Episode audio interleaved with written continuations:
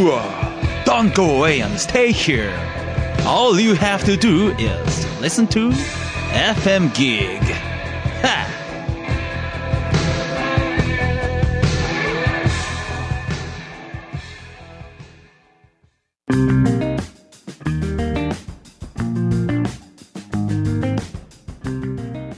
川端智之がお送りするフFact Finding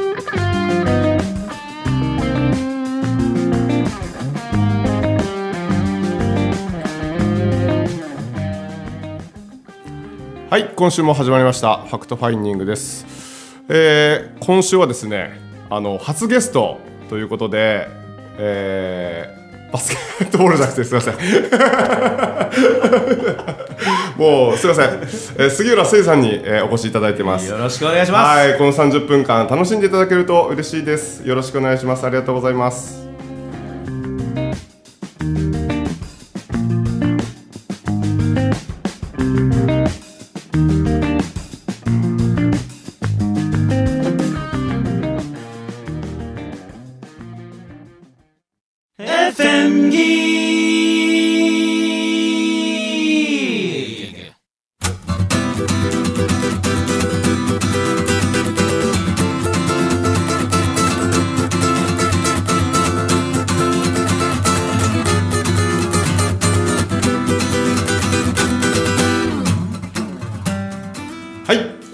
も始まりましたファクトファインディングでございます、えー11時皆様、えーいかがお過ごしでしょうか？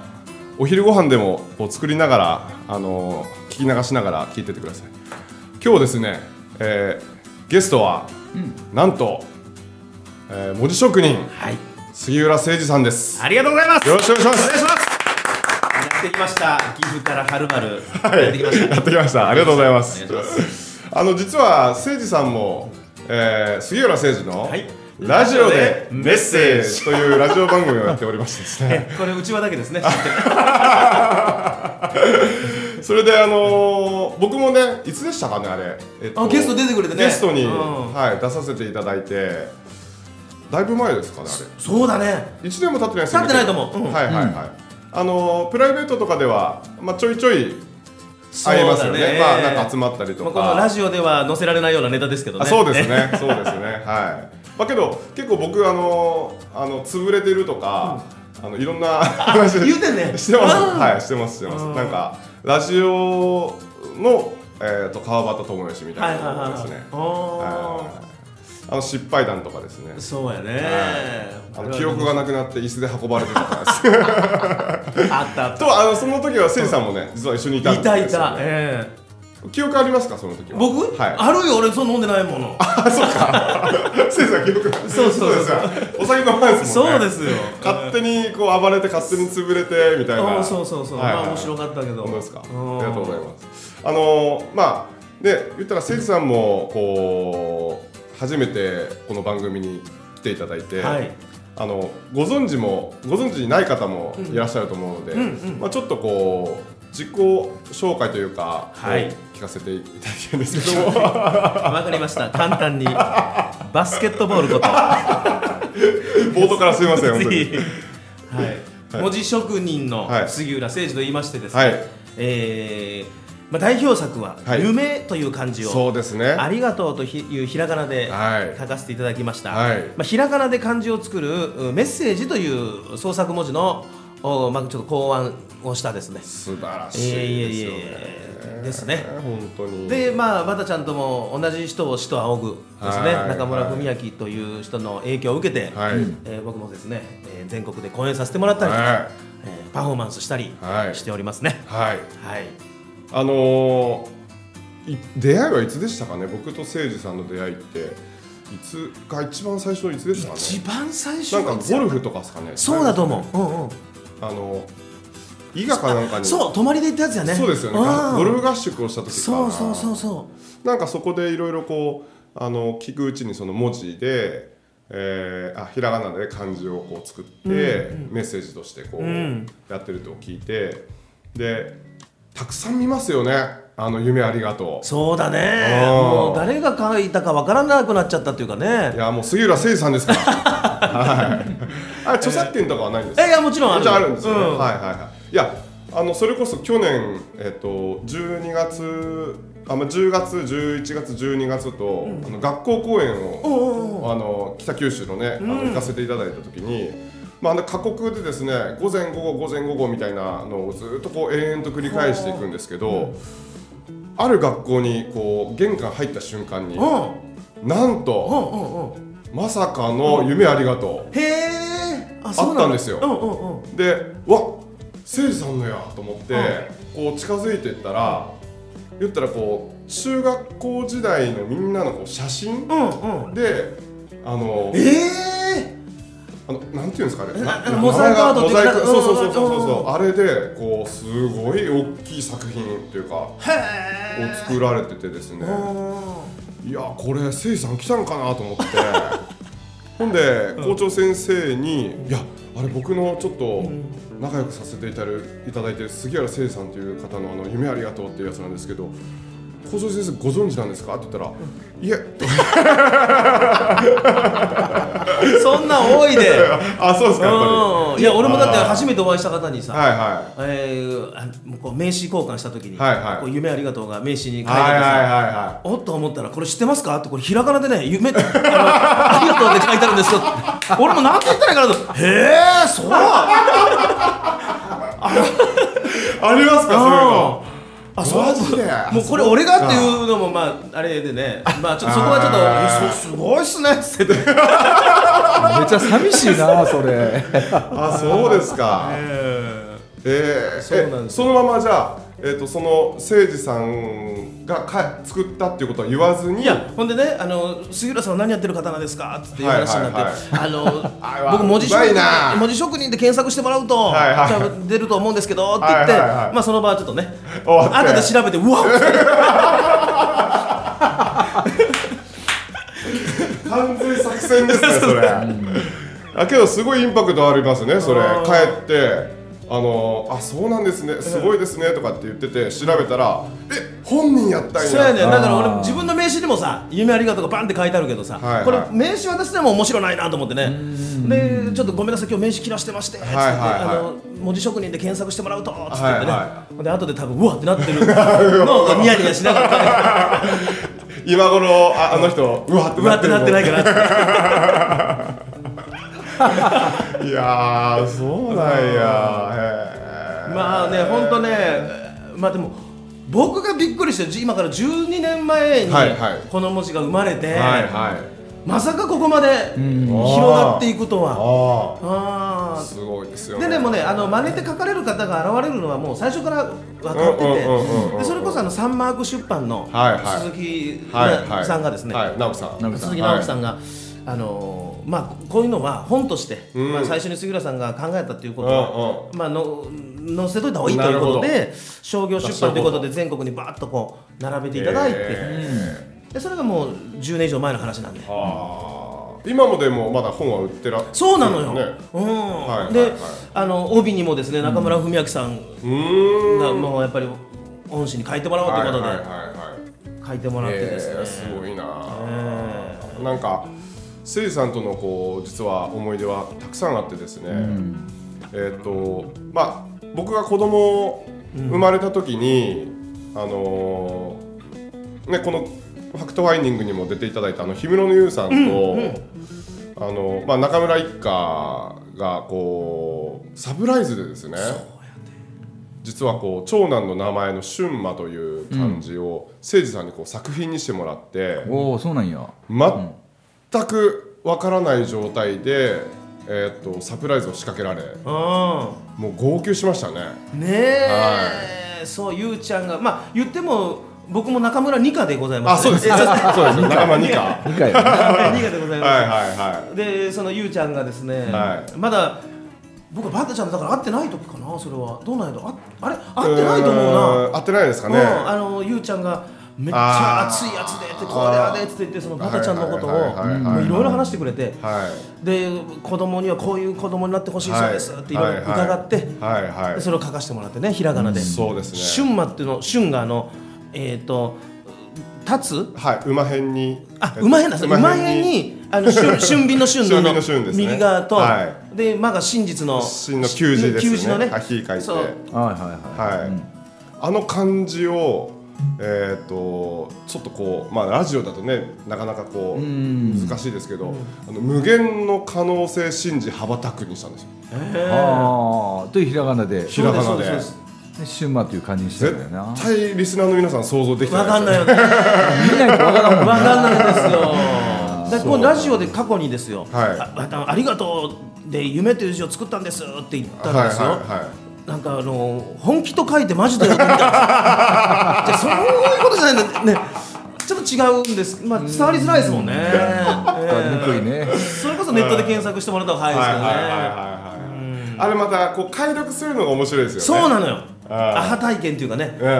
僕自身もねひらめいた時の快感がやっぱりこれでいけるんちゃうか。あなるほど。あえーなんかその後二人目も、あのー書いてもらって、うんえー、と2人目はあの「ハス」という字まあ「蓮」という字だったんですけどあのーハスっていうのは実はえ、まあ、いわゆる蓮ですよね。ハスの花っていうのはこう下の水が、えー、と言ったら汚ければ汚いほど上に綺麗な花を咲くっていうような意味合いもあるんですけど、え実はその実と花が一緒になるっていうこううん意味合いがあって要は思考が現実化するっていうこの、えースピードの、えー言ったらこうなんですかねタイムラグがないという意味なんですよ。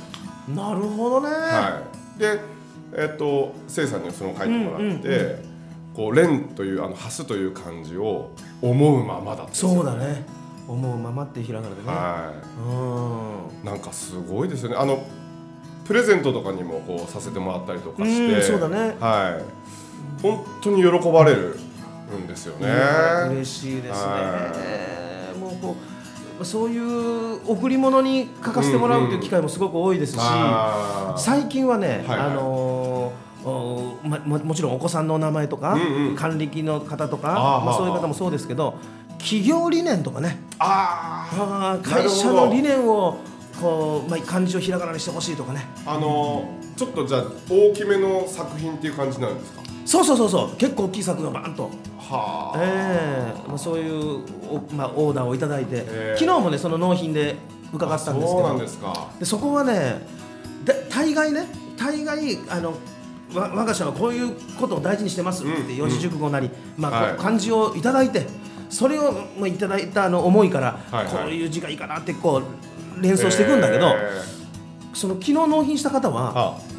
あのーお金についてこうわーってこうお話をえー伺ったわけ。そうなんですか。はでちょっとね今の話をイメージしていはい。もう漢字から杉浦君考えてはあはあ。作ってくれって話になって、あなるほど、うん。ある四字熟語とかじゃなくて、じゃなくて。はあベースから。ではあ。もう一からと。そこでお金のことをわーって聞いててでお金からこうやって話を広げていったんだけども、はい。お金からちょっとあんまり外れん方がいいなと思ってねいろいろ調べてたって結果出来上がった作品が金字塔っていう字にしたやつだよね。金字塔。金字塔。うん。ええ。金字塔を打ち立てるとか言ってね。なるほど。えー言うじゃないですか、はいはいはいはい。で金字塔って何かっていう話ですけどそもそも、はいはいはい。あれね金の字の塔って書くわけですよ、文字のね、はいはいはい。金という字みたいな塔なんですよ。はいでそあれ何かというとね金字塔ってピラミッドのことなのよ。あそうなんですか、うん。ええ金字塔ってピラミッドのことを言ってて金っていう漢字みたいやん。はあはあ三角でピラミッドで。はいはいはいはい。はいで金の字みたいな塔ってことで、はい。ピラミッドのことを金字塔って言うのよもともとね。ええあそうなんですか。だけどなんで金字塔を打ち立てるって言ってね、はいはい。あの未来永劫残るような業績とか、はいはいはい。あの偉業みたいなことを金字塔って言うんだけど、うんなんでいその偉業がピラミッドなんかってうんうん。言った時にね、うん。そもそもピラミッドができるのってすごいことやんあれ。すごいですよね。ものすごい人が関わって、はい。長い年月かけて、はいもう並々ならぬ血と汗と涙の結晶がピラミッドなわけですよ、はい。でだからもうもうあれを作るためにどれだけの思いがあったのか、ええ。でしかもあれが一生残るようなすごい塔でね、はいはいはい。で未来永劫残る偉業みたいなのが金字塔って言われてるんだけど。でその方からいろいろ話を伺ってたら社長からね、そのお金っていうことから派生してこう金字塔をあうん打ち立てる、うんうん。でそれをねやってみなくちゃわからないっていうひらがなでね。金字塔っていう字を、えー、見たいなそれ、ねそれをもうえらい気に入ってくださってね、昨日だから3時ぐらいまで返してくれなかったよ夜中。えー、もうずーっと、やってみなくちゃわからないわからないっていう。ねそれいいな、えーひらひらがなでその社長の言う思いでですね、そうなんですよ。その、まあ、社長が言われることがあの結局そのお金が欲しいとかでお金がどうとかっていうことよりも、そのお金をどういうふうに使うんうん。やとか、お金をかの稼ぎ方とか、うん。使い方とかっていうことをうんすごく言われる中で、もういろんなことに挑戦してね。でやってみなきゃ分かんないかんない。でそこで得たお金をこういうところに使うために、うん。これやってみようあれやってみよう。なるほど。でもこうやっぱねそこの部分をこう金字塔に当てはめてえすげえもなすごいな、んか楽しいですね。だからそうあのー、本当にこうすごいお仕事ですよね。いやーありがたい。だからねあのお弟子さんとかいないんですかって言われるけど、はあはあはいやあの中にはいるいるっていうかねあはあ。のあいるんですか？いやいるっていうかねあのまあこういうこともラジオで言うのもなんなんですけどあのか勝手にってちょまあなんか偉そうやななんかちょここ言葉選ぶな。いやいやいや。いやいやそのまま言ったらいいですか？えっとまああのドストレートにドストレートに言ってそうあの師匠って言ってくださる方もいるわけですよ中にはねなるほどなるほどでとか、はいあとその小学校中学校で講演するとね、あの僕を弟子にしてくださいとあかあいうこともいるわけですよあでもこう伝えづらいでしょこれそうですねつなんかやり方ってそいううそうそうそう感じじゃないですもんね感性のもんであり、これをねこう伝授していくっていうのはすごく難しい、そうかな。できそうですか？うん。いやだからえーっと、まあ、僕も弟子おるんやけど、は 僕の時もそうやって何を僕の伝えたらいいんやってわからないじゃないですか、あのその時にね、えーっと立川談志さんが志の輔さんの話した時かな。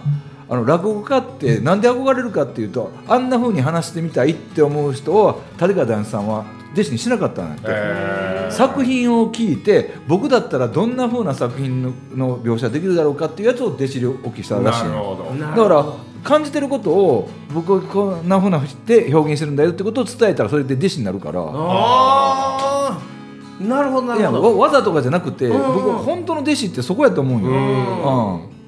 そうですね。そう伝承していくってそこやからさ。なるほどね。僕もちょっとなんかこう来月まあ6月ぐらいからちょっと本格的にあのポジショニングのトレーナーコースをちょっといいじゃないですか。やろうと思ってまして、でまあ本当にね、まあ、弟子とかっていうのもあれですけど、こうちょっと、まあ、僕の考えてることとかこう伝えたいことみたいなのをいろんな形でこうもっともっと深くこうあの伝えてですね、ん。で僕が伝えてることを自分の体験談とかにこうしっかりこうつあの重ね合わせながら、うん。あの本当にこうそれで言ったら商売できるというか、まあ、お金を儲けて、例えば個人セッションにしても、その講演とかにしても学校講演とかにしても、まあ、そういったのをですそういった人たちをこうちょっと養成していこうああいいと思というクラスをちょっと早々に前からこう言ってたんですけど、うんなんかこう会場のことだったりとか、なんかあんまりこう進まなくて、で結構リクエストが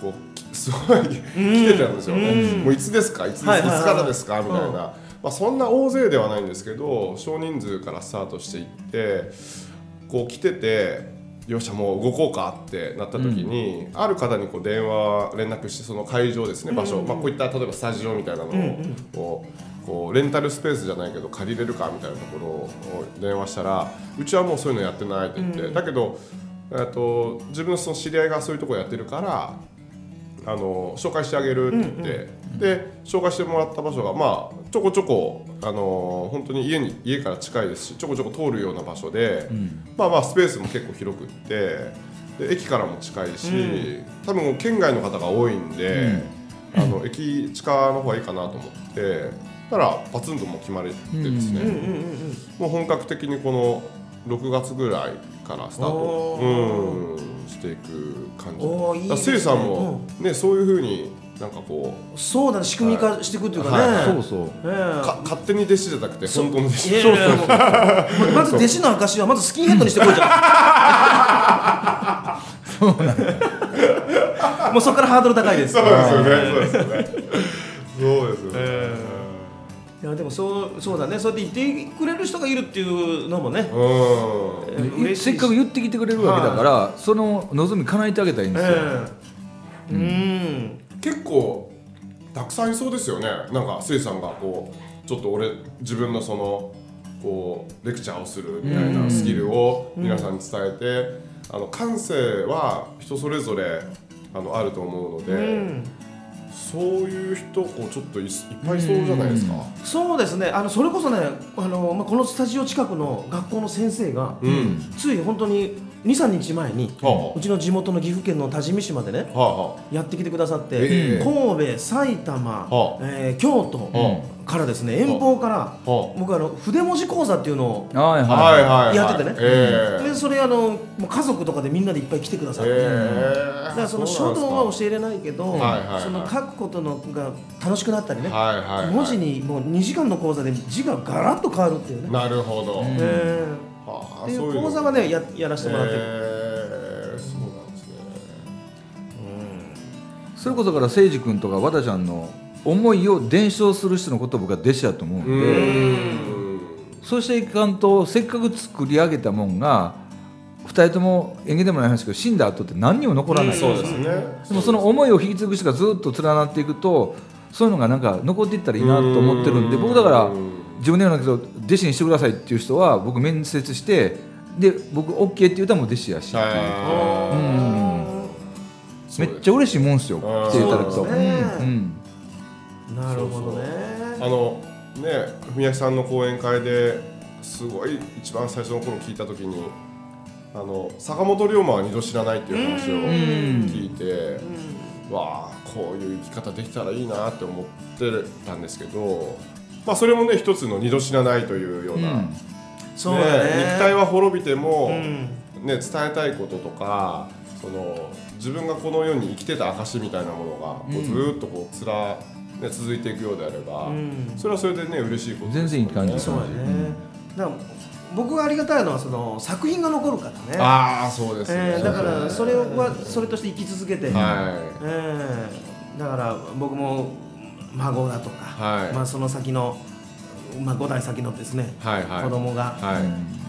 俺の先祖はこれ書いたっつってとかね、うん、誇りに思ってもらえるようなすねごいなそれも。作品を、うん。作品残るって羨ましいやんな。羨ましいですね、え僕は何にも残れへんもん。いやんなことはないですよ。ただ僕らが逆に自慢させてもらうと、ええ僕が死んだ後は弟子って人が残るから。あまあそうですうん。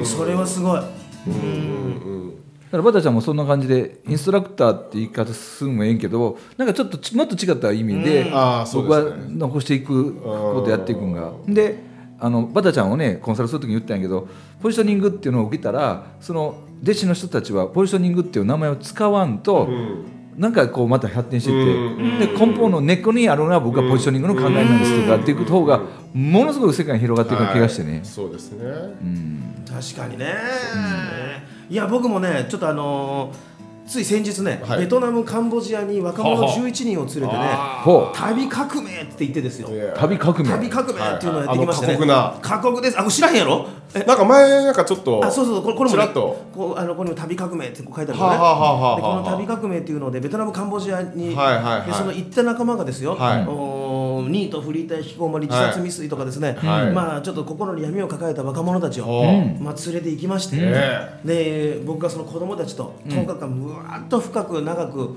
向き合って、なるほど、で結構僕も今回、まあ、僕の性格的には、よしよしみんなで楽しんでいくぞっつってていや大丈夫よ俺がそばにおるっていう性格的にはそうなんだけど、、はい。やこれはちょっと若者にガツンと言わなあかんと。なるほど。俺も革命を起こさなあかんと、はいっていうので結構若者にガツンお前それでいいんか？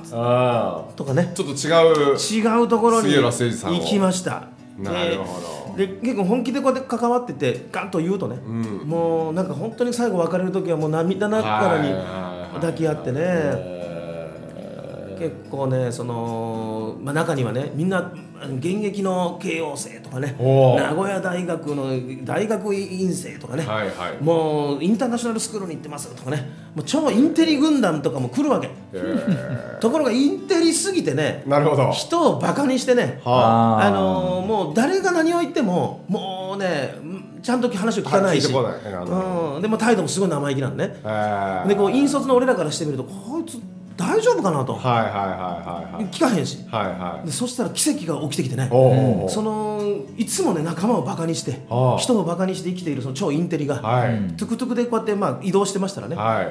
あるバイクが横にピタッてつけて、はい。そのバイクがその彼の持っているバッグをバーってひったくってった。うわ。けわああはいはいはいはい。ね、わあ中にはパスポート財布免許証だとかねお金だとかえー携帯電話全部入ってたわけ、うん。いいストーリーになりますうんねもう取られてね最初うわっと思ったんだけども結果それがドラマを生んでね、はで彼その後みんなでカンボジアに移動するんだけども、はいはい。ベトナムからそのパスポート取られちゃったから、ああ。の移動できなくなっちゃったのね。なるほど。はいはいはいはい。でこいつ一人置いてここに、うん。研修をこのままみんなで続けるか、うん。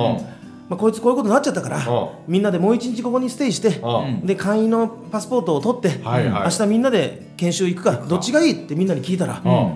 何言ってるんですかこいつと研修受けて当然ですよ。こいつだけ置いてけませんよ。っつって、なるほど。ここにステイしますよ。ってみんなが言い出したわけよ、いやそしたらそいつがですよ。もうそのみんなのこと言って ポロポロポロポロって初めて泣き出したわけ。あもうええ話やん。うん。だけどそこで俺がガッとこう詰めるわけですよ、はいはいはい。キャラでもないのに。なるほど。お前のその涙の理由は何だと、なるほど。え。え逆にさお前他のやつがさそのひったくりにあったらさ、はバカだなとかバカにしとったんじゃねえのかっつって、はいはい言ったんやええちゃんと。言うんですよ。素晴らしい。お前はそうやっていつも人をバカにしてる見てるからな、誰かが取られたらこいつがねあのそんなとこにカバンぶら下げとるからやってバカにしとったと思う、はい。うん。お前でよかったよっつって、ってあ言って。でねみんなお前をバカにしたかっつって。あ誰もバカにせんよ。それが仲間じゃっつって、なるほうどわーって言って。えそうほんでその後みんなによしもう気分気分気分入れ替えて、はい。外で飯でも食いに行くぞっつっててみんなでパーッと飯食いに行ったのね、えはいはいはいはい。そしたらね、飯食いに行った時にたまたまそこでビールを一気飲みしてじゃんけんポン。で負けた人が顔にペイントするっていうなんか遊んでる人たちがいたの、はいはいはい。はでその子に「おいあそこ入ってこい」って。うん。